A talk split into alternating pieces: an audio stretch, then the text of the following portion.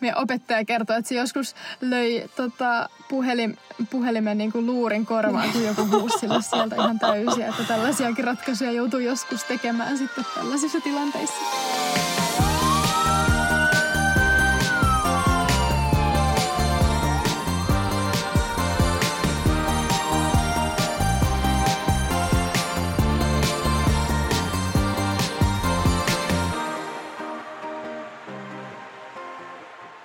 Oon nyt ollut siellä psykiatrisella öö, yhden tietyn potilaan kanssa pitämässä hänelle seuraa, kun on ollut tota, itsemurhariski. Niin se on ollut kyllä ihan tosi mielenkiintoista, mutta myös hankalaa nähdä siellä psykiatrisella, että miten niin kuin potilaiden kanssa kommunikoidaan ja sitten varsinkin mielenterveys- tai psykiatrisella osastolla se kommunikointi on niin kuin vielä isommassa roolissa, että ilmaisee itsensä selkeästi eikä tai että se sun tarkoitus siitä lauseesta tulee silleen selkeästi selväksi, ää, niin mä ymmärrän niin nyt, että minkä takia meillä on siellä sairaanhoitaja sijaisuuskurssilla painotettu niin paljon sitä kommunikaatioa. Ja siellä kokeessakin sai miinuspisteitä, jos mä sanoin jotenkin niin väärin asioita tai silleen, mikä tämä on, ei nyt epäkohteliaasti, mutta silleen, että ne voisi ymmärtää selkeästi väärin. Niin tämä on kyllä mieletöntä nyt pääsee harjoittelemaan sitä potilaskohtaamista? No siis todellakin, koska toi on tämmöinen asia, jota lääkiksessä ei nyt valitettavasti ihan hirveästi pääse sille harjoittelee, niin sä saat ihan hurjasti kokemusta kyllä tossa, että meillä on aika vähän silti loppujen lopuksi semmoista niin kuin potilaan kohtaamisharjoitteita, vaikka niitä kyllä on, mutta en mä tiedä riittääkö että sulla on kerran vuodessa ehkä joku, joku jonkun sortin koulu, kouluharjoitus, jossa sitä harjoitellaan, mutta et sinänsä toi on ihan tosi arvokasta kokemusta. Ja yleensä niihin liittyy aina se lääketiede, että sit ei niinku oikeastaan, tai tosi harvoin harjoitellaan pelkästään sitä kommunikaatioa ja keskitytään niinku vain ja ainoastaan siihen. Mutta sulla oli nyt ollut joku tapahtuma tai joku tämmöinen kurssi, vapaaehtoinen. Joo, mä osallistuin semmoiseen niin kuin vapaaehtoiseen vaan tämmöiseen Zoomin tapahtumaan, missä puhuttiin niin kuin potilaan kohtaamisesta ja semmoisesta yleisestä vähän niin kuin vaikeit, vaikeista tilanteista ja miten lääkärin siinä pitäisi niin kuin toimia. Ja nämä on sitten sellaisia tilanteita, että näitä ei ehkä ihan pysty sille harjoittelemaan kunnolla ja varmasti tulee vielä paljon semmoisia ikäviä tilanteita, missä vaikka potilaat itkee tai suuttuu tai kaikkia muitakin tämmöisiä ehkä arkoja asioita joudutaan käsittelemään ja siitä tästä illasta inspiroituneena mä ajattelin, että me voitaisiin tänään vähän puhua potilaan kohtaamisesta ja tämmöisistä aika yleisistä tilanteista, mitä voi tulla vastaan. Ihan vaikka olisi itsekin vastaanotolla ja nyt varsinkin lääkärinä joutuu varmasti kohtaamaan. Ja tota, yleisestihän myös on ehkä tämmöinen yleinen käsitys, että lääkärit on aika kylmiä persoonia ja se potilaan kohtaaminen voi olla semmoista aika tönkköä. Ja mm. mä aina yritän puhua sitä vastaan, että kyllä meillä on tosi empaattisia tyyppejä tuolla koulussa ja kun on ollut näitä muutamia näyttelypotilaiden kanssa harjoitteluja, niin on mennyt tosi hyvin mun mielestä kaikilta. Niin me ajateltiin tänään vähän tästä puhua tämmöisien potilastapausten niin kuin avulla ja vähän mietitään, että miten me itse näissä tilanteissa niin kuin kommunikoitaisiin näiden potilaiden kanssa. Eli vähän niin kuin itse harjoitellaan tätä aihetta, kun sitä ei koulun puolesta niin paljon tule läpikäytyä, niin Kyllä. aloitetaan nyt sitten jo aikaisin. Yes, ja tota, tässä on nyt aika, mä oon tietty nyt vähän pitemmälle päässyt ja ehkä tavan vähän enemmän potilaita, mutta sullakin on Heidi niin kuin tosi hyvä kokemus, jos miettii, että sä oot nyt ollut siellä vanhusten hoidossa ja nyt sairaanhoitaja hoitajana, niin sulla on aika hyvä kokemus, kokemusta tässä jo taustalla, niin uskon, että sä tiedät jo aika paljon. Mm, ja vähintäänkin tulee tarpeeseen tämmöinen harjoittelu nyt, kun sinne Jep. kentälle oikeasti pääsee. Ja me voitaisiin jatkaa tätä keskusteluakin sitten vähän Instagramissa myös muiden niin kuin, ajatuksia olisi kiva kuulla, koska näihin ei, ei ole oikeita tai vääriä vastauksia. Ja tehdään vaikka silleen, että me luetaan täältä just se potilastapaus ääneen ja sitten sen jälkeen tämän podcastin voi vaikka laittaa pauselle ja sitten itse eka miettiä, että miten niin itse vastaisi siihen kysymykseen. Niin varmasti herättää sitten vähän niin kuin ajatuksia siellä kuuntelijoidenkin päässä. Joo, hyvä idea. Toi on ihan hauska tapa myös vähän itse treenata tätä hommaa. Mutta eiköhän vaan aloitella, että tota, mä voin vaikka lukea ensimmäisen potilastapauksen, mikä nämä on siis kaikki ihan keksittyjä, ei ole oikeita tapauksia, mutta tämmöisiä ehkä, mitä niin voisi yleisesti ajatella tämmöisiä tilanteita, mitä voisi tulla vastaan. Joo, voisin kuvitella, että näistä kaikki on aika normaaleja tilanteita esimerkiksi terveyskeskuksissa. Että Jep. Valitse sieltä nyt joku oma suosikki, se ei tarvitse mennä järjestyksessä. No voitaisiin aloittaa vaikka tällaisella, mikä ehkä mulla tämmöinen yleinen ja aika ajankohtainen asia. Eli meillä on 32-vuotias nainen, joka saapuu vastaanotolle, koska hänellä ja kumppanilla on ollut vaikeuksia saada lapsia. Ja potilaan BMI eli tämmöinen painoindeksi on 32, joka on ylipainon puolella aika reilustikin. Ja näille naisille ja tälle miehelle on tehty ihan perusteelliset lapsettomuustutkimukset ja niistä ei ole löydetty mitään, joka selittäisi lapsettomuutta. Eli ei ole mitään tämmöisiä niin kuin, sairauksia löydetty tämän lapsettomuuden taustalle. Ja sitten on tiedossa, että ylipaino on tämmöinen asia, joka vaikuttaa, vaikeuttaa näiden lapsen saantia ja nyt pitäisi vastaanotolla jutella tämän naisen ja sen miehen kanssa tota, niin kuin elämäntavoista ja painon pudotuksesta, niin miten tällaisessa tilanteessa pitäisi lähteä, koska me kaikki tiedetään, että lääkäreiltä voi tulla tämmöistä vähän tökeröä kommenttia, että joo, että tota painoa pitäisi pudottaa jossain ehkä vähän oudoissakin tilanteissa. Mutta sehän on vaan fakta valitettavasti, että, että kyllähän se paino vaikuttaa joihinkin aika moneenkin sairauteen ja siitä pitäisi pystyä puhua silleen hyvässä hengessä. Mm. Mutta mä uskon, että kaikki tiedetään, että se ei ole hirveän helppoa ja voin ihan itsekin ymmärtää, että se, jos joku mullekin vaikka sanoisi, että, niin kuin, että hei, että sun pitäisi pudottaa painoa, niin oishan se nyt silleen, tuntuisi pahalta ja menisi tosi itteensä silleen, jos se vaan käyttää tolleen. Mm. Niin miten sitä lähtisi niin kuin sitä keskustelua nyt tällaisessa tilanteessa rakentamaan? No tässä mä ehkä ihan aluksi pitää sanoa, että ö, tilannehan voisi olla sama, jos kyseessä olisi todella alipainoinen henkilö. Sehän vaikeut, ö, vaikeuttaa myös lasten saantia, jos Se on totta. kuukautiskierto ei ole kohdillaan. Eli siis paino ylös tai alaspäin niin voi olla ongelmana. Ö, ja sitten toinen, mitä me nyt ollaan mediassakin paljon kuultu, ja on ollut paljon kommenttia ja keskustelua aiheesta, että syyllistäminen hän ei niinku koskaan auta. Että se on niinku ihan semmoinen no-no, että sillä ei ainakaan kannata lähteä liikkeelle. Tämä oli mun mielestä näistä kaikista keisseistä ää, vaikein, koska se on arka asia ja se on niin henkilökohtainen asia se paino. Öm, mutta tässä mä ehkä lähtisin puhumaan just erityisesti niistä elämäntavoista sen sijaan, että painosta. Että avaisi sen keskustelun sillä, että niin, että terveellinen ruokavalio ja että miltä se näyttää ja mikä määrä liikuntaa päivässä olisi, äm, olisi niin kuin tavoite. Ja sitten se ehkä avaisi sitä keskustelua, että no, että miten teillä kotona syödään ja ehkä niin kuin epäsuorasti sillä sitten voisi viitata siihen painoon että ei niinku suoraan vaan sano, että, no, että ne on noin kilot. Mm. Ja ehkä mun mielestä hyvä asia, jos alkaa vähän eikä kartottaa sitä tilannetta, että mikä on lähtötilanne, koska se, että jonkun paino on joku, ei, ei suoraan kerro mitään sen ihmisen elämäntavoista. Se on niin kuin hyvä ymmärtää, että, että jos jonkun BMI on 20, niin se ihminen voi elää tosi huonosti, ei välttis liiku ollenkaan. Tai sitten jos jonkun BMI on vaikka 29, niin se voi olla vaikka joku liikunnan opettaja tai jotain, että se ei niin kuin aina välttämättä ole niin kuin yksi yhteen sen painon kanssa. Että sit se on ehkä vähän tyhmää sit alkaa päteä siinä niin kuin lääkärinä jollekin ihmiselle, että sun pitäisi niin kuin liikkua vaikka enemmän, jos se ihminen jo valmiiksi liikkuu vaikka viisi kertaa viikossa.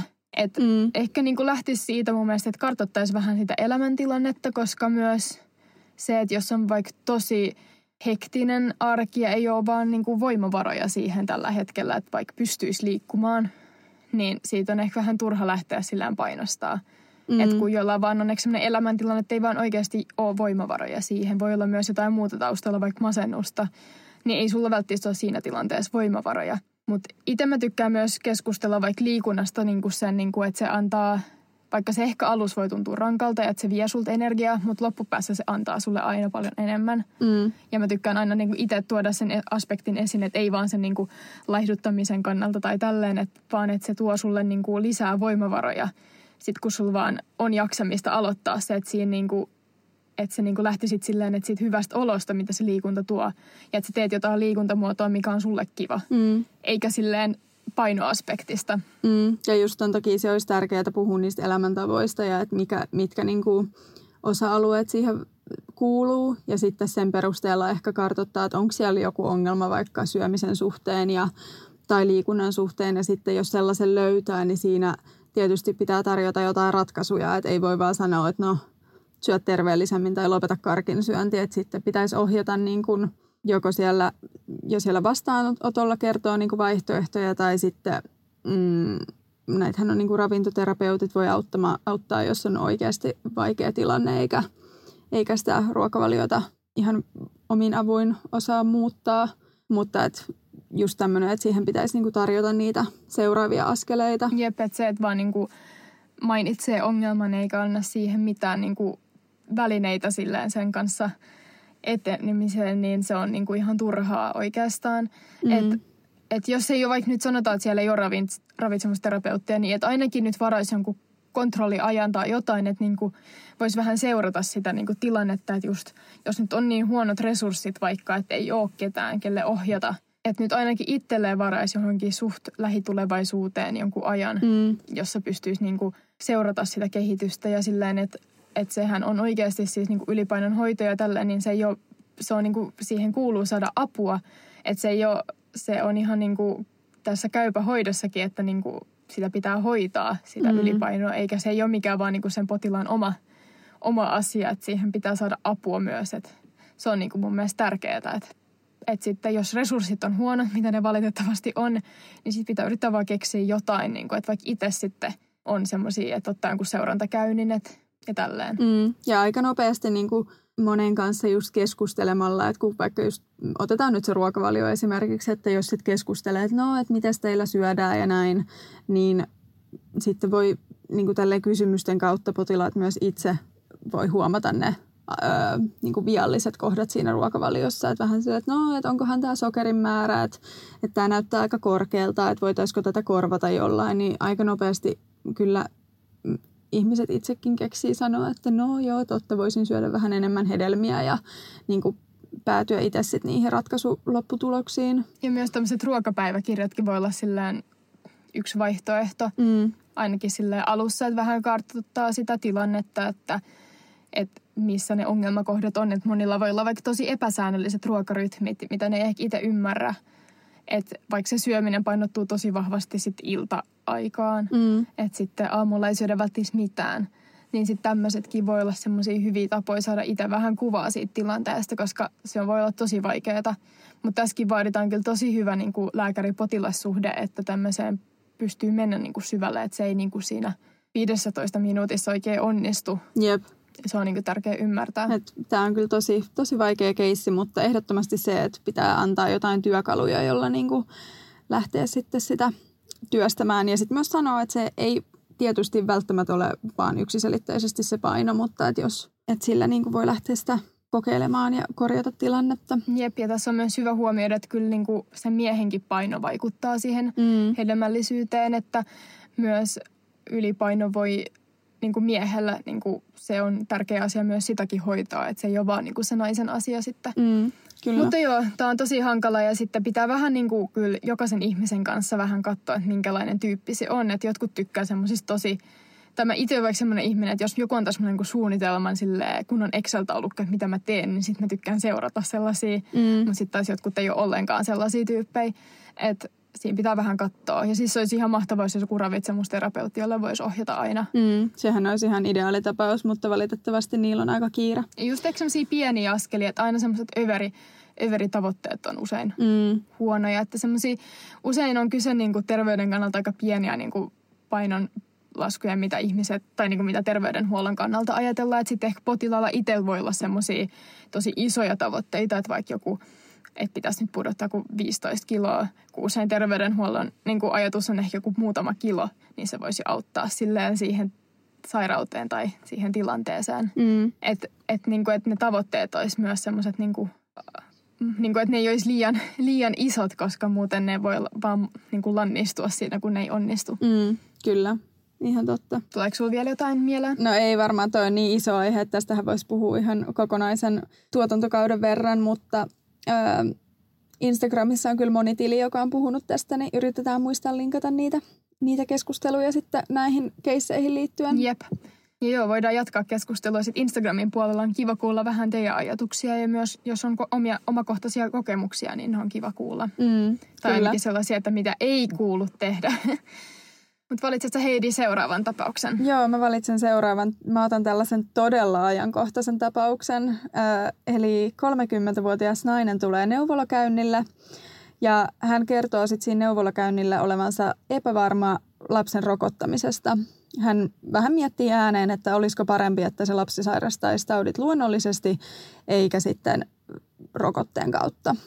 Eli on niin kuin vähän tämmöinen niin, avoin kuitenkin edelleen rokotteille, mutta mutta vähän miettii, että pitäisikö valita se luonnollinen immuniteetin kasvattaminen. Miten se lähtisi Joo, juttelemaan no, tästä? Tässä on ehkä niinku se kiinnostava nyt, että jos on tämmöinen ihminen, joka on niinku epävarma, ja ne on sellaisia itse asiassa ehkä niihin, mihin pystyy niinku lääkärinä vaikuttaa parhaiten. Koska sitten jos on näitä ihmisiä, jotka on niinku ihan niinku henken ja veren niinku rokotteita vastaan, niin mä en usko, että lääkärinä sä pystyt hirveästi vaikuttaa näiden ihmisten mielipiteeseen. Ei, koska sä edustat just sitä niin kuin pahaa puolta, eli sitten se pitää Mm, tulla se just. vaikutteen muualta. Jep. Et sinänsä sillä nämä ihmiset, jotka on ehkä vähän niin kuin epävarmoja, ne on ehkä lukenut jotain, on ehkä kuullut joltain tuttavalta jotain, niin kuin että kaverin tyttö sai jonkun tota, allergiakohtauksen jostain rokotteesta tai jotain muita tämmöisiä negatiivisia kokemuksia on kuullut jostain, niin niillä, ne on sinänsä vielä silleen avoina niin kuin kaikille ratkaisuille ja niihin on mun mielestä tärkeintä niin kuin vaikuttaa just niin kuin terveydenhuollon ammattilaisena. Ja näissä rokotteissa, niin nämä on kyllä niin hankalia mun mielestä, koska yksi tässä on tosi hankala se, että se on niin kuin toinen, se äiti, joka päättää sen lapsen puolesta, niin mun mielestä se on jo niin kuin tilanteena tosi hankala, koska sehän periaatteessa pitäisi olla sen lapsen oma päätös, mutta koska se on lapsi, niin se ei voi. Mm. Ja totta kai äiti haluaa niin kuin tehdä parhaansa lapsensa puolesta, että siitähän se kumpuaa se, että pitäisikö niin kuin suojella lasta kemikaaleilta ja näin. Öö, Jep. ja et se niin kuin tulee sieltä hyvän ajatuksen kautta kyllä. Mm, sitä just. Ne on niinku tosi hankalia, mutta mun mielestä tässä on niinku tärkeintä ehkä kuunnella sitä niinku potilasta tai tässä kohtaa sitä äitiä, että mikä siinä niinku huolettaa. Mm. Et jos on vaikka lukenut, että ne sisältää jotain tiettyä ainesosaa, joka kuulostaa epäilyttävältä, niin ihan vaan se, että sä kuuntelet, niin että kysyt, että, niin kuin, että hei, että joo mä ymmärrän, että nämä rokotteet voi tuntua vähän silleen oudoilta ja tosi silleen teollisilta ja niin kuin ei haluaisi antaa niitä jollekin tämmöiselle ihanan puhtaalle lapselle, joka on niin semmoinen puhdas olento ja tälleen, että niin kuin kysyy ihan vaan se, että, niin kuin, että onko sulla jotain kysymyksiä, että mitkä asiat sua niin kuin huolettaa tässä. Mm. Ja sitten niinku ihan neutraalisti yrittää niinku kuunnella niitä ja niinku muistaa, että oikeasti kuuntelee, että ei keskeytä eikä niinku anna itsensä triggeröityä, vaikka ne olisi niinku ihan puuta heinää ne asiat, mitä se väittää, mitä se on nyt ehkä lukenut jostain Facebookista. Ja sitten niinku ihan neutraalisti niinku vastaa niihin silleen, että joo, että et tämä asia niin ei ole tällä tavalla, että tämä on tosi tutkittu vaikka tämä rokote ja antaa sitten niinku vaikka jotain, voi antaa jotain luotettavaa tietoa mukaan, niin silleen tärkeintä on, että pysyy tosi niinku rauhallisena ja neutraalina, että ei lähde mihinkään semmoiseen propagandajuttuun, koska siis mä luulen, että se niinku vaan pahentaa sitä vastakkainasettelua. Mm. Ja sitten just, että jos moni on huolissaan sivuvaikutuksista, niin siinäkin on hyvä selittää, että ne sivuvaikutukset on se kehon immuunireaktio. Eli suurin osa niistä sivuvaikutuksista on harmittomia. Ja tarkoittaa vain sitä, että se keho reagoi siihen rokotteeseen ja kehittää immuunipuolustusta. Mm, ja just näistä, jos, jos nyt sattuisi olla, että se anafylaktinen shokki, eli tämä allergiareaktio huolettaisi, niin siinäkin on sitten niin kuin muistettava kertoa, että nämä rokotteethan annetaan sitten ihan valvotuissa olosuhteissa ja lääkäreillä ja hoitohenkilökunnalla on se osaaminen niin kuin tällaisten allergisten reaktioiden hoitoon. Mm. Et sen takia niitä ei anneta kotona. Ja ylipäätään ehkä se, että niinku, ei nyt silti ala väittää, että niitä sivuvaikutuksia ei ole, koska se on ihan fakta, että niitä on. Mm. Mutta sitten ehkä niinku se suhde siihen, että miten, niinku, miten paljon ihmisiä on niinku pelastunut niinku suhteessa ku- ve- verrattuna niihin sivuvaikutuksiin. Ja Tietenkin nyt tämä korona on ehkä tuonut tämmöistä uutta aspektia, että kyllähän nämä tartuntataudit on vaarallisia. Mm. Mutta ainakin ennen koronaa, niin ne tartuntataudit on aika silleen että ne tuntuu semmoiselta, että ei niitä ole olemassakaan, että miksi mun pitää rokottaa, että mä saan vaan näitä sivuvaikutuksia. Mutta se on fakta, että sit jos ei rokoteta, niin esim. tuhkarokko on sellainen tauti, että se lähtee, ja se on lähtenytkin monissa paikkoissa, missä se rokotekattavuus on laskenut, niin leviämään tosi vahvasti. Ja se on varsinkin lapsille tosi vakava tauti, että se ei ole, se on niin kuin oikeasti tauti, joka tappaa myös lapsia. Että. Mm. Ja mä ehkä luin jotenkin, kun mä luin tämän tapauksen, niin mä mietin myös sitä, että vähän ristiriitaiselta kuulostaa, mutta voisi myös sanoa, että ei hätää, lapsesi tulee kyllä sairastamaan ihan kaikki kausiflunssat ja niin kuin varmasti tulet pitelemään hiuksia oksennustaudin kourissa ja niin kuin ne ihan normaalit taudit kyllä tulee sieltä, että rokotusten tehtävänä on suojata sitä lasta hengenvaarallisilta, hengenvaarallisilta taudeilta tai sellaisilta taudeilta, joilla on niin kuin vakavia ö, ja pitkäaikaisia mm. sivuvaikutuksia. Mm. Et ei, me, ei ne rokotukset niin kuin johda siihen, että se lapsi eläisi ihan tämmöisessä steriilissä ympäristössä eikä ikinä saisi mitään. Että kyllä se immuunipuolustus tulee kehittymään ihan luonnostaankin, mutta se tulee olla ihan tarpeeksi rankkaa niiden kausif- kausiflunssienkin kanssa, että ei siihen tarvitse lisätä mitään tuhkarokkoa.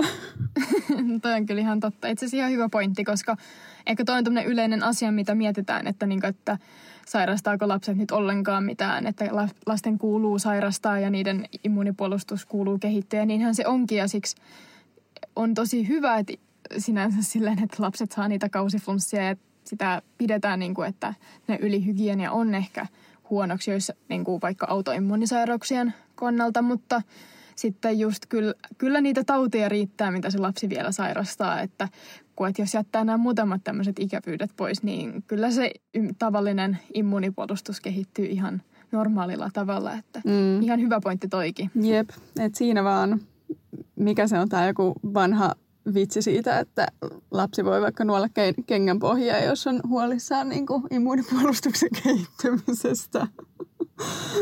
Mutta mm. joo, toikin on tommonen vaikea tapaus, mutta ehkä mun mielestä tässä on tärkeintä, että sä et itse kiihdy liikaa. Mm. Että se, jos sä niinku itse sit meet tosi tunteella siihen hommaan mukaan, mitä niinku, kun sulla voi olla omia ajatuksia siitä, niin se on niinku tosi haitallista.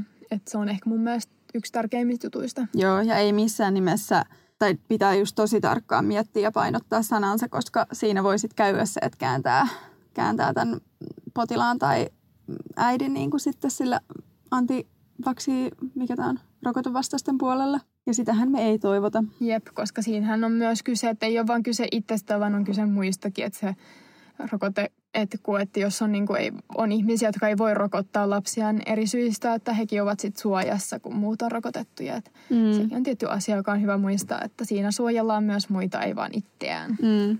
Jep, se oli varmaan se tapaus. Joo. No voitaisiin nyt jatkaa tästä hengitystieinfektioihin, että tällainen tapaus, että 45-vuotias nainen saapuu vastaanotolle hengitystieinfektio-oireiden takia ja hän on varma siitä, että on, kyse, että on kyseessä poskiontelotulehdus, joka hän oli myös noin vuosi sitten ja sai siihen silloin antibiootit. Nyt vastaanotolla tavataan muuten hyväkuntoinen nainen, mutta hieman tämmöistä nuhasuutta ja tukkosuutta ja yskää. Potilas haluaa nyt taas tämän antibioottikuurin, kuten hän oli silloin viime vuonna saanut.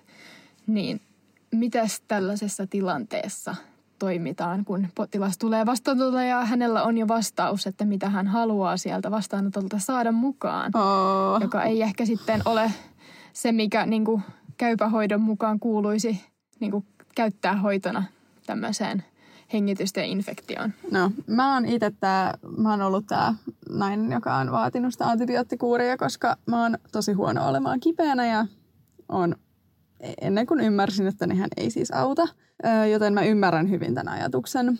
Mm, antibioottikuureissahan on se ongelma, että jos niitä määrätään turhaan ja potilas niitä alkaa syömään, niin se flunssa itsessäänkin olisi laantumassa noin parin päivän kuluessa – ja sitten ajatellaan, että no, nyt se antibioottikuuri auttoi.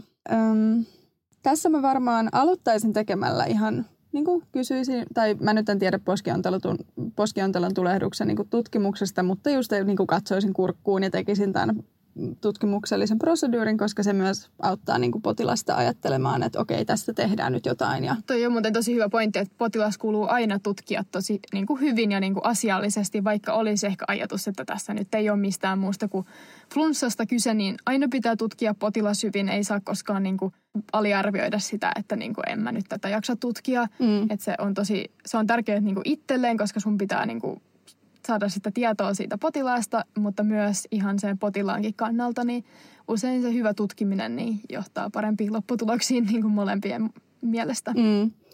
Ja sitten tietty kysellä vähän, no, että kauan on ollut kipeänä ja näin. Ja mm, sen jälkeen ehkä yrittää selittää, että, että mun mielestä niitä antibiootteja ei tarvita. Että se näyttää siltä, että tämä on ka- kausiflunssaa tai ihan niin kuin tavallista flunssaa, johon antibiootit ei tehoa. Öm, ja jos tämä nyt tällä ei vielä ole selvä, niin mä ehkä yrittäisin lähteä myös selittämään sitä, että turhat antibiootit, että mitä ne tekee sitten keholle, jos niitä antibioottikuureja syö niin kuin turhaan.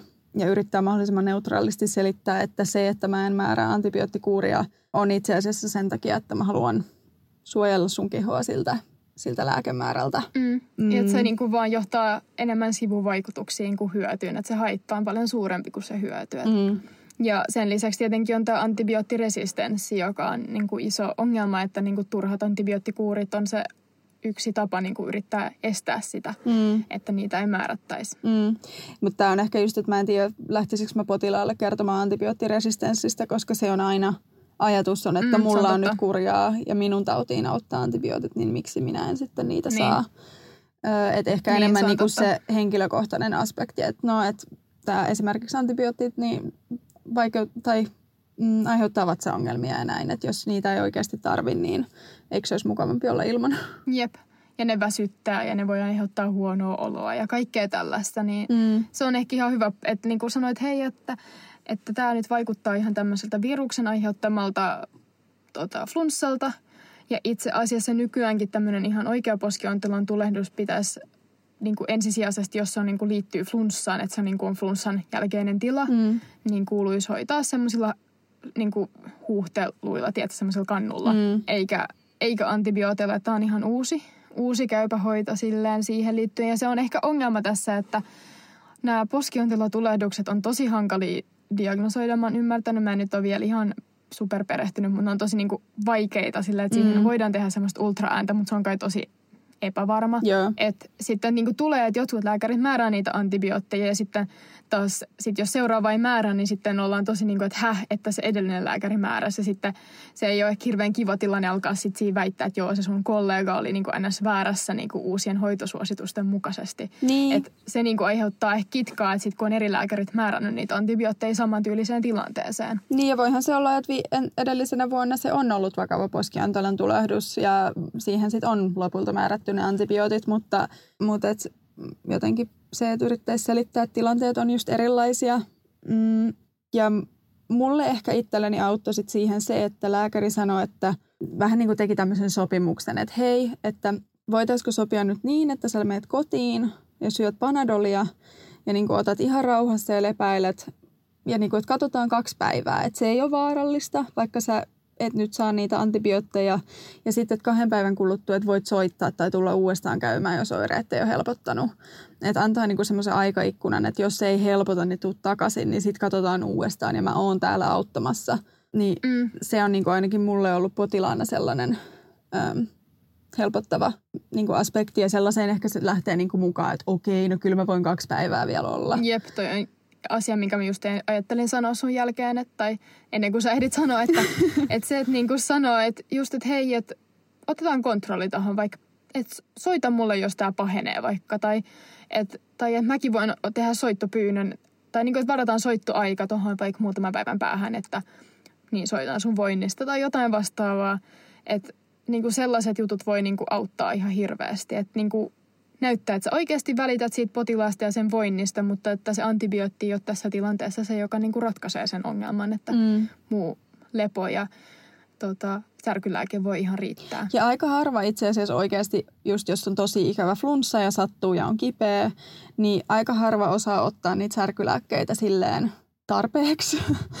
koska niitä saa ottaa ja se on tärkeää, että ne otetaan niin kuin säännöllisin väliajoin, jos on ikävä olo, koska silloin se teho pysyy yllä. Että sitäkin voisit sanoa, että hei, että sitä panadolia otat sitten näin ja näin usein ja tämän ja tämän verran, että se varmasti helpottaa ja saat vaikka nukuttua. Mm, toi on tämmöinen suomalainen tapa, että se kuume pitää kestää, että siihen ei saa ottaa lääkettä, että ajatellaan, että sit kun se, jos se kuume laskee, niin se et, tota, hit, hitaammin paranee. Tämä on tämmöinen vähän suomalainen sisu, sisuajattelutapa. Just tuossa yksi meidän opettaja sanoi, että suomalaiset on aika tyypillisiä, että mieluummin kärsitään kuin lääkitään. Että niin, ja sitten jotkut nenäsuihkeita niin sellaiseen, että joka sitten helpottaa niitä hengitystä ja infektion oireita, koska nehän on just se ikävää, että kun ei saa henkeä, ei saa nukuttua ja päähän sattuu, niin senhän takia tämä potilas ne antibiootit haluaa, että on niin kuin ikävä olla. Mm. Niin, että pitäisi antaa jotain muita työkaluja siihen. Mutta tuossa varmaan olisi semmoisia tärkeitä asioita, mitä just ottaa tota, niin kuin ylös sen potilaan kanssa, että ne on tosi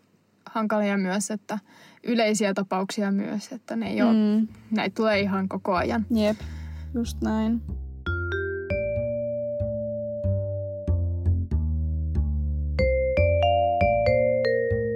Mikäs, minkäs mä valitsisin sitten seuraavaksi?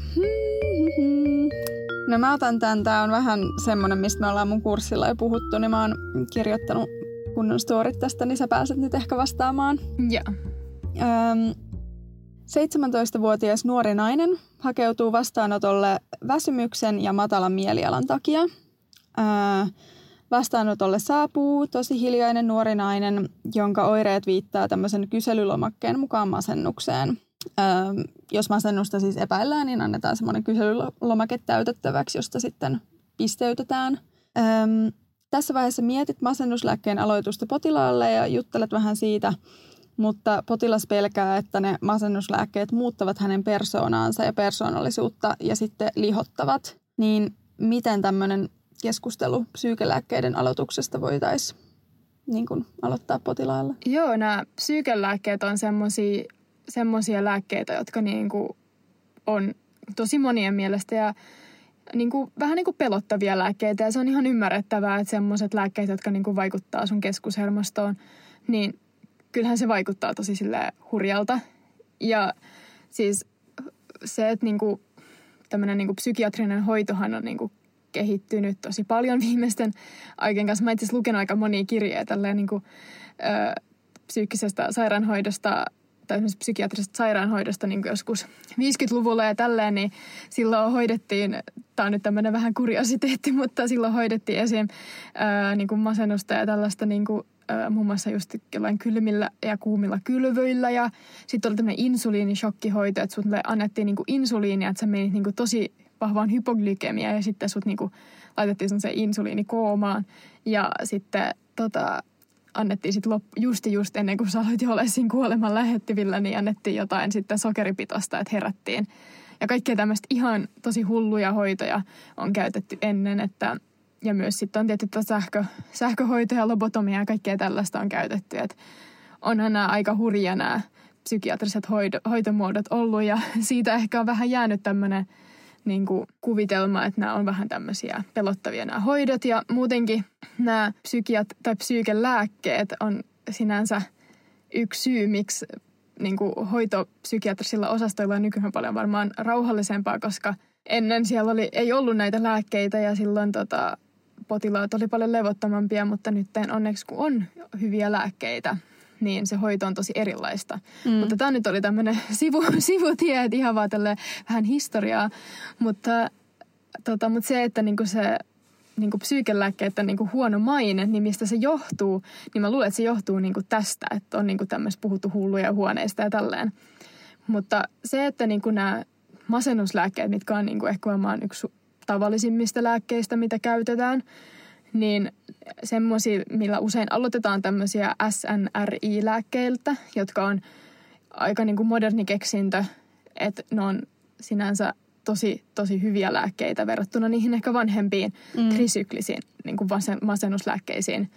Ja nämä lääkkeet on sinänsä sellaisia, että ne, ne ei niin kuin pitäisi ainakaan lihottaa ja niin kuin se sit samalla niiden ei kuuluisi mitenkään muuttaa sun persoonallisuutta. Niin kuin, että niin kuin ainoa, mitä ne lisää, niin kuin tota, semmoisia välittäjäaineiden, että niitä kerätään enemmän takaisin siellä aivoissa, jotka niin kuin nostaa sitä mielialaa. Mm. Ja näiden lääkkeiden käyttö on siis niin kuin tällaisessa, jos on kyse vähän niin kuin syvemmästä ja vakavammasta masennuksesta, niin sinänsä tosi tärkeitä, koska ne nostaa sitä sun toimintakykyä.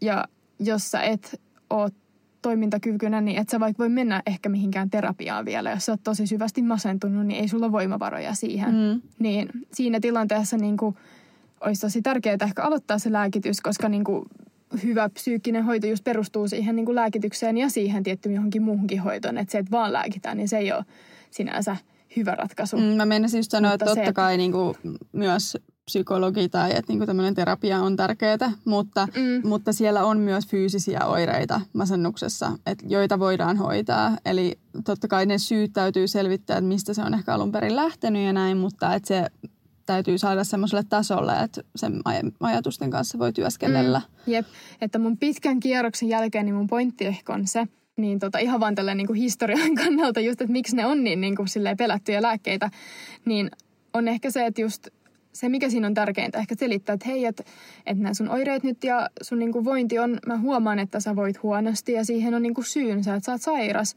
että sun mieli on sairas ja tälleen.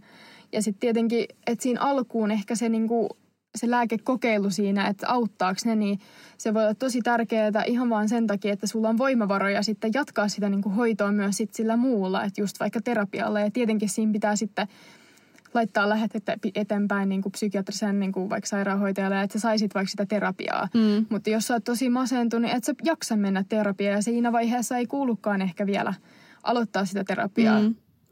Ja ideahan, ja sitten toi niinku muuttaa persoonallisuutta, niin ei ne lääkkeet ei muuta sun persoonallisuutta, mutta idea on saada sut niinku iloisemmaksi tai siis mielialaa kohotettua, joka sitten niinku saattaa näkyä ulospäin tämmöisenä persoonallisuuden muutoksena, mutta tämä on just tämä, että miten niinku selittää potilaalle, että no, että tämä osa sun mielestä on itse asiassa tämän masennuksen aiheuttamaa ja sitten sun persoonallisuus on asia erikseen. Mm. Et se on niinku tosi vaikea erottaa tietysti, varsinkin jos masennus on pitkäaikaista. Mutta sekin on ehkä hyvä muistuttaa, että ne on tosi niinku, vaikka kertoo niinku niistä sivuvaikutuksista, mitä siellä saattaa olla.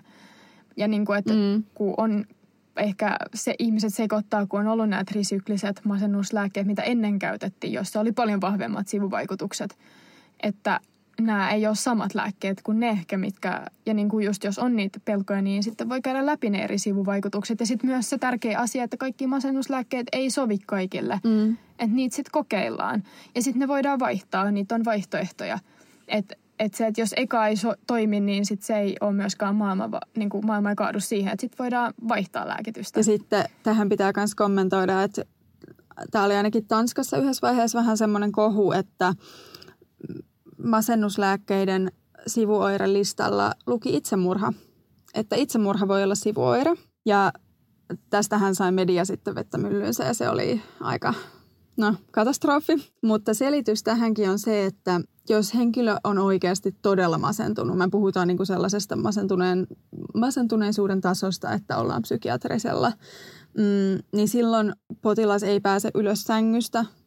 Henkilökohtainen hygienia, se on niin kuin useimmille täysmahdottomuus, ei ole energiaa syödä, ei ole energiaa keskustella. Että niin kuin se on aivan sellainen masentuneisuuden taso, että siitä on, sitä on vaikea kuvitella. Mm, niin sitten kun nämä masennuslääkkeet aloitetaan, niin siinä on sellainen pätkä, kun potilas saa tietysti enemmän energiaa ja mm, niin, no, lääkkeiden takia se energiataso ja mieliala nousee, niin siinä on sitten se hetki, kun ollaan niin masentuneita, että on sitä energiaa tehdä se itsemurha, ennen kuin sitten Mm. mm. päästään kokonaan sille toiselle puolelle. Niin sen takia esimerkiksi joidenkin masennuslääkkeiden sivuoirelistassa lukee, että itsemurha on yksi sivuoireista. Niin, toi on. Mä en, oo, mä, en, oo- mä en tiedä, onko Suomessa ollut tätä, mä en ole niin perehtynyt asiaan, mutta toi, toi on tietenkin, voi kuulostaa tosi pelottavalta ja tälleen. Ja niinku, koko tämä ehkä niinku stigmatisointi näiden lääkkeiden ympärillä, koska mä en tiedä, olisi kivakin etsiä jotain dataa, että kuinka paljon näitä lääkkeitä syödään. Että ne on niinku niin yleisiä.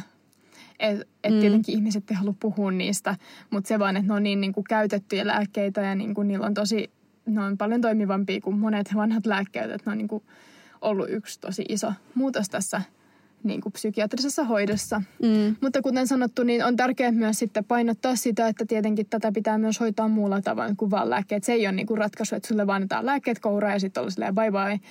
Ei, ja, eikä jatketa siihen. Jep. Eli keskustelu on tärkeää, sivuoireiden selittäminen on tärkeää ja sitten se, että kerrotaan, että, niin, että muutakin hoitoa tietysti aloitetaan. Jep.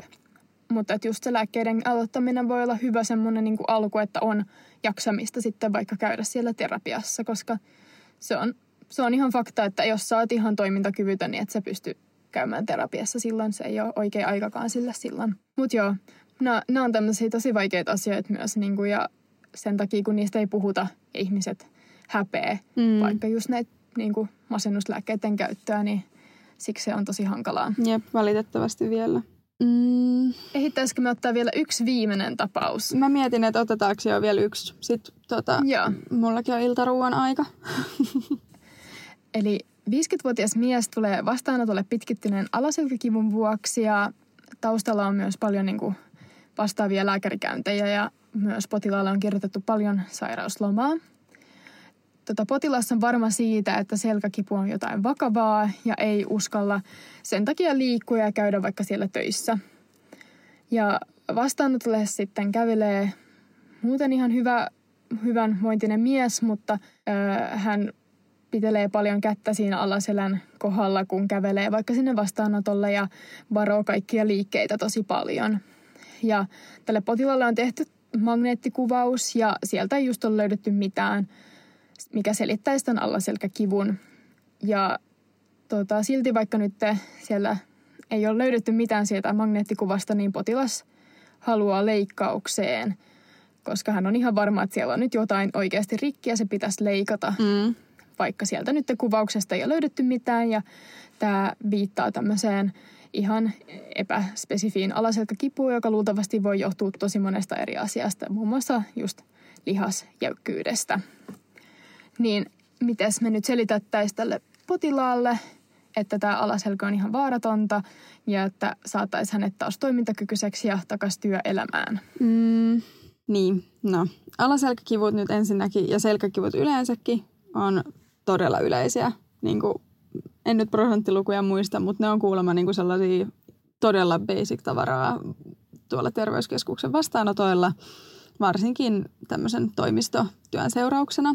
Mm, tässä nyt oli erityisesti alleviivattu sitä, että tämä potilas ajattelee, että se selkäkipu on jotain todella vakavaa, eli siihen ehkä pitäisi niinku tarttua ja yrittää just selittää sitä, että, että se ei ole vakavaa ja sä et voi tehdä niinku tilannetta pahemmaksi. Mm. Äh, koska se on varmaan se suurin pelko, että siellä sitten menee jotain vakavasti rikki, jos, jos niin kuin lähtee liikkumaan. Mm, tietysti pitää katsoa, että mikä on tämä selkäkivun, ähm, että mistä se on niin kuin lähtenyt ja, ja mistä se on alkanut ja kuinka kauan on kestänyt ja syödäänkö esimerkiksi kipulääkkeitä. Mm, mutta ne nyt näkyy sitten tietysti lääkärille sieltä, sieltä tota systeemistä.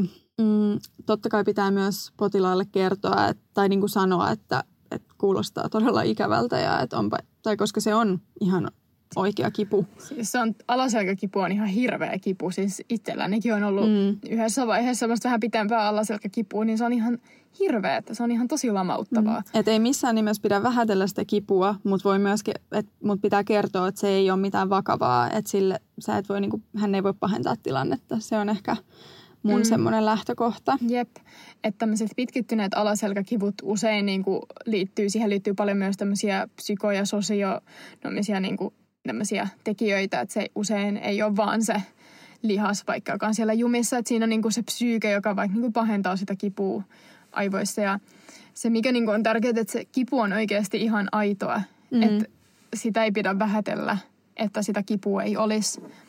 Mutta se, että kuinka paljon sitä tarvii varoa vaikka, niin se on sellainen asia, niin kuin mihin voi puuttua ja ylipäätään yrittää löytää semmoisia niin kuntoutuskeinoja. Ehkä tässä tilanteessa olisi tosi tärkeää, että saataisiin se tota, silti 50-vuotias takaisin töihin, että hän on silti niin kuin aika nuori, että on paljon töitä jäljellä ja tämmöinen pitkäaikainen sairasloma ei ole koskaan hyväksi. Niin, että se ei ole Et... selälle hyväksi eikä se ole niin kuin muullekaan keholle hyväksi, että liikunta nyt mm. olisi muutenkin tämmöisen pitkän elämän salaisuus, että pitäisi Jep, saada ja varsinkin kaveri aktiiviseksi taas. Jep, että että tässä nyt jotenkin, tämä on niin kuin tosi hankala, varsinkin jos on pitkittynyt. Se on se ongelma, että jos tämmöisen niin kuin kiputilanteen antaa pitkittyä, niin kuin, että se on monta kuukautta, niin siihen on silleen niin kuin paljon vaikeampi alkaa sitten taas niin kuin päästä puuttumaan. Että se olisi tosi tärkeää, että aikaisessa tilanteessa niin kuin puhutaan siitä, että, että siihen se ei ole hyvä niin kuin jäädä makaamaan. Että se olisi tosi tärkeää, että pyrkii kävelee. Ja varsinkin, kun se on vielä siinä akuutissa vaiheessa, koska silloin sitä kannattaa vielä lääkitä vaikka niin kuin särkylääkkeillä. Ja sanoa, että hei, et ota oikeasti sitä puranaa, syö vaikka kuuri. Mm. Että et sä pääsisit liikkumaan, koska sitten jos sä et syö niitä särkylääkkeitä, sä et pysty menemään liikkuu, koska sulla sattuu, niin se on tosi vaikeeta sit niin kuin saada sitten, kun se et oikeasti sitten ole hyvä enää syödä monta kuukautta niitä särkylääkkeitä. Että sitten saada sitä ihmistä liikkumaan, koska se liikkuminen, ja siis ei nyt tarvitse mennä siis minnekään salille nostaa ihan crazy painoja, vaan siis ihan vaikka kävelyllä. Niin se on niin kuin, mm. olisi tosi tärkeää, että saisi sen ihmisen ymmärtää, että se kävisi vaikka kolme kertaa tai kaksi-kolme kertaa viikossa vaikka jollain kävelyllä niin se olisi jo niin kuin tosi hyvä juttu. Mm, ja sitten jos on oikeasti just vaikea tilanne, että se on todella pitkittynyttä ja on, äh, vaikuttaa myös muuten niin kuin tuki- ja liikuntaelimistöön se, että ei ole liikkunut, niin sitten on tietysti niin kuin onhan fysioterapiaa ja, ja löytyy niin kuin sellaisia apukeinoja, mutta yleensä se riittää, että yrittäisi siellä vastaanotolla kertoa, että se ei ole just vakavaa, että saa liikkua ja syö sitten vaikka buranaa, että pääset ulos kävelee. Ja, mm, mun piti myös kommentoida, että äh, jos kaikilta 50-vuotiailta, ihan oireellisilta ja oireettomilta, niin otettaisiin siellä magneettikuva, niin myös oireettomilla siellä näkyy sitä iän aiheuttamaa rappeumaa. Et kyllä sieltä, siis meillä näkyy sitä niin, meillä näkyy siellä niin kuin parikymppisenä. Et kyllä sieltä löytää niitä vikoja ja virheitä, mutta niiden niin kuin leikkaaminen tai korjaaminen, niin se ei ole ratkaisu niihin selkäkipuihin, että hyvin harvoin on. Mm, jep. Ja se on vaan niin kuin esimerkki siitä, että etsivä löytää.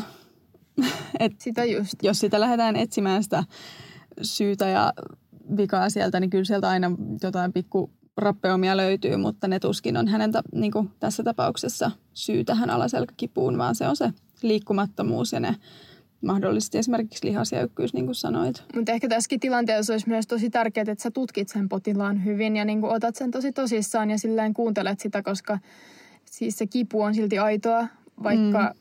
se voisi niin kuin olla ihan vaaratonta se kipu. Mutta tutkii sen hyvin sen potilaan ja kuuntelee ja tässä ehkä tilanteessa mun mielestä, jos on pitkittynyt, olisi niin kuin tärkeää just tehdä ehkä kun lähdet jonnekin fysiot- niin kuin ei fysiot- fysioterapeutille. Mm. Koska joka niin kuin ehkä pystyy sit tukemaan sitä niin kuin liikkumista. Ja ehkä myös, että jos riippuu vähän minkälainen työ on kyseessä, että niin kuin keksi siihen jotain ratkaisuja, että miten sä pystyt menemään takaisin sinne töihin. Et, niin, varsinkin jos on fyysinen työterveydenhuollon kautta. Niin, ja työterveydenhuollon kanssa voi niin kuin selvittää, että onko mahdollisuutta johonkin niin kuin mukautettuihin työoloihin. Mm, ergonomiseen työtuoliin tai jotain vastaavaa. Ja sitten just jos se on psyykkistä, että on se pelko siitä, että selkään tulee niin kuin muit, pysyviä vammoja, niin sitten se ehkä auttaa myös se, että no, että hei, että tämä fysioterapeutti niin katsoo sun kanssa semmoisen turvallisen tavan treenata, mm. niin se tukee myös sitä psyykkistä puolta, että hei, että me kyllä varmistetaan, että tämä sujuu niin kuin kuten Jep, ei ala pelkää. Mm. Jep, että niin kuin, kun ehkä sit joskus pelkää, että ei uskalla liikkua, että se sitten rikkoisi jotain. Jep. Niin toi on hyvä tapa ehkä siihen sitten vaikuttaa. Mutta joo, nämäkin on ihan super, super hankalia, koska koska nämäkin on tosi yleisiä ja siihen ei oikein ole oikeaa ja väärää ratkaisua. Että pitääkin vähän fiilistellä sit ihmisestä, että mikä sopii sillä. Ja sitten sehän on, niin kuin, että ihmisethän keksii vähän näköisiä omia tapoja hoitaa näitä kiputiloja. Mm. Ja niitäkään ei kannata sille vähätellä, vaikka ne ei ehkä olisi lääketieteellisesti niin kuin hyväksyttyjä. Että esim. just jotkut käyttää kaikki akupunktio tai muita tämmöisiä on kaikkia kiropraktikkoja ja osteopaatteja ja tällaisia, niin jos niistä saa apua, niin sehän on vaan tosi hyvä juttu. Mm. Jep, ja se on just se niinku psyykkinen puoli kanssa siinä, että on tärkeää hoitaa molempia. Itse tietää, että se on niin ikävää, kun lääkäri sanoo, että no, että meet nyt vaan kotiin, että ei tämä ole mitään. Mm. Se on niinku inhottavin olo ikinä. Jep. Mutta tässä ehkä just joku tämmöinen fysioterapeutti voisi olla ehkä niinku paras, niinku, mitä nyt terveydenhuollolta pystytään niin kuin auttamaan, että Jep. saisi tuettua sitä liikkumista ja että sitä uskaltaisi lähteä tekemään. Niin ja taas se sitten, että jos, että hei, että me että niinku fysioterapiaan lähete ja että katsotaan niinku useamman kuukauden kuluttua uudestaan, mutta että seurataan mm. tilannetta. Mutta kaikissa näissä keisseissä on se sama juttu, että resursseja tarvitaan paljon ja aikaa. Että nämä ei ole mitään semmoisia 15 minuutin tota, tapauksia. Jep. Mut joo, tällaisia, mut just kannattaa niinku yrittää tukea silleen myös, jos sillä ihmisellä on jotain ajo, niinku omia tapoja, niinku vaikka händlää sitä kipua, niin niitä kannattaa silleen kuunnella ja sanoa, että joo, että tosi hyviä, että jos se auttaa, niin jatka vaan. Se on meillä, on täällä, meillä on täällä vielä yksi keissi jäljellä, mutta me ehkä säästetään se ja voidaan vaikka julkaista Instagramin puolella, niin, niin siellä Joo, voidaan sitten tässä kuunnella, aika kattava. jep, siellä voidaan sitten kuunnella teidän mielipiteitä ja ajatuksia, että miten tällaisia voisi handlata. Oikeita ja vääriä vastauksia ei siis ole, että se oli niin kuin näissä ehkä se juttu, että sen takia näistä keskustellaankin. Ja pitää aina vähän kuulostaa sitä potilasta, koska kaikki potilaat on niin eri, erilaisia ja kaikilla on niinku ehkä, jotkut tykkää äh, sillä niinku tosi strukturoiduista niinku jutuista ja jotkut semmoisesta ehkä enemmän keskustelevasta ja filosofisesta tavasta käsitellä eri asioita. Mm. Et ihan senkin mukaan pitää mennä. Ja niin, nämä varmaan oppii sitten vielä paremmin, kun ihan itse on tuolla töissä ja kohtaa näitä. Ja sittenhän on kaikki just näitä, että vaikka miten handlata se, että kun miten, jos potilas on sulle ihan vihanen ja huutaa sulle, niin ne on sitten niinku oma tapaus. Sitä, se, ei ole, se olisi ollut myös yksi hyvä juttu vielä keskustella, mutta nyt alkaa aika loppua kesken, mutta Jep. t- silloin on kyllä itselläänkin aika tukala fiilis, kun jos joku huutaa sulle täyttä kurkkua ja sä oot silleen, öö, mitä mä teen, ja sitten sä vaikka lopulta poistut vaan takaovesta itse. Meidän opettaja kertoi, että se joskus löi tota, puhelin, puhelimen niin kuin luurin korvaan, kun joku huusi sille sieltä ihan täysiä. Että tällaisiakin ratkaisuja joutuu joskus tekemään sitten tällaisissa tilanteissa. Mm. Niinpä. Mutta siis niin, sitä mä olin sanomassa, että ihan varmaan tulee myös päästettyä jotain sammakoita suusta. Niin kuin sekin kuuluu mm. siihen, että tulee sanottua virheitä ja joskus myös lääkäreillä voi olla tosi huonoja päiviä, kun ei jaksa olla se maailman empaattisin ja kuunteleva ja ymmärtävä. Et, et ihan varmasti tulee sellaisiakin päiviä ja tulee sanottua jotain tyhmää, mutta et niihin tilanteisiin voi ehkä varautua just etukäteen miettimällä tällaisia fiktiivisiä tapauksia. Jep. Mun mielestä me saatiin aika kiinnostavaa keskustelua ja kuten sanottu, voidaan jatkaa vielä somessa tästä ja kuulla, vaan miel- ja kuulla mielellään teidänkin tota, kokemuksia ja ajatuksia, jos teillä on ollut ikäviä kohtaamisia lääkäreiden kanssa ja miten ne olisi voinut tehdä paremmin. Niin, tai hyviä kohtaamisia, että jos on ollut Niin, joku vaikea on, tilanne, että, että miten lääkäri on niin kuin hyvin hoitanut sen. Jep. Että saadaan vähän esimerkkejä, että miten kannattaa tehdä. Mutta joo, eli Instagramissa keskustelu jatkuu nimimerkillä Leikitäänkö lääkäriä, mutta ilman ääkkösiä. Yes. Ja ensi viikolla sitten... varmaan muuta kuin, Sano vaan. eipä tässä varmaan muuta kuin, että ensi viikkoon. Ensi viikkoon, moikka! Moikka!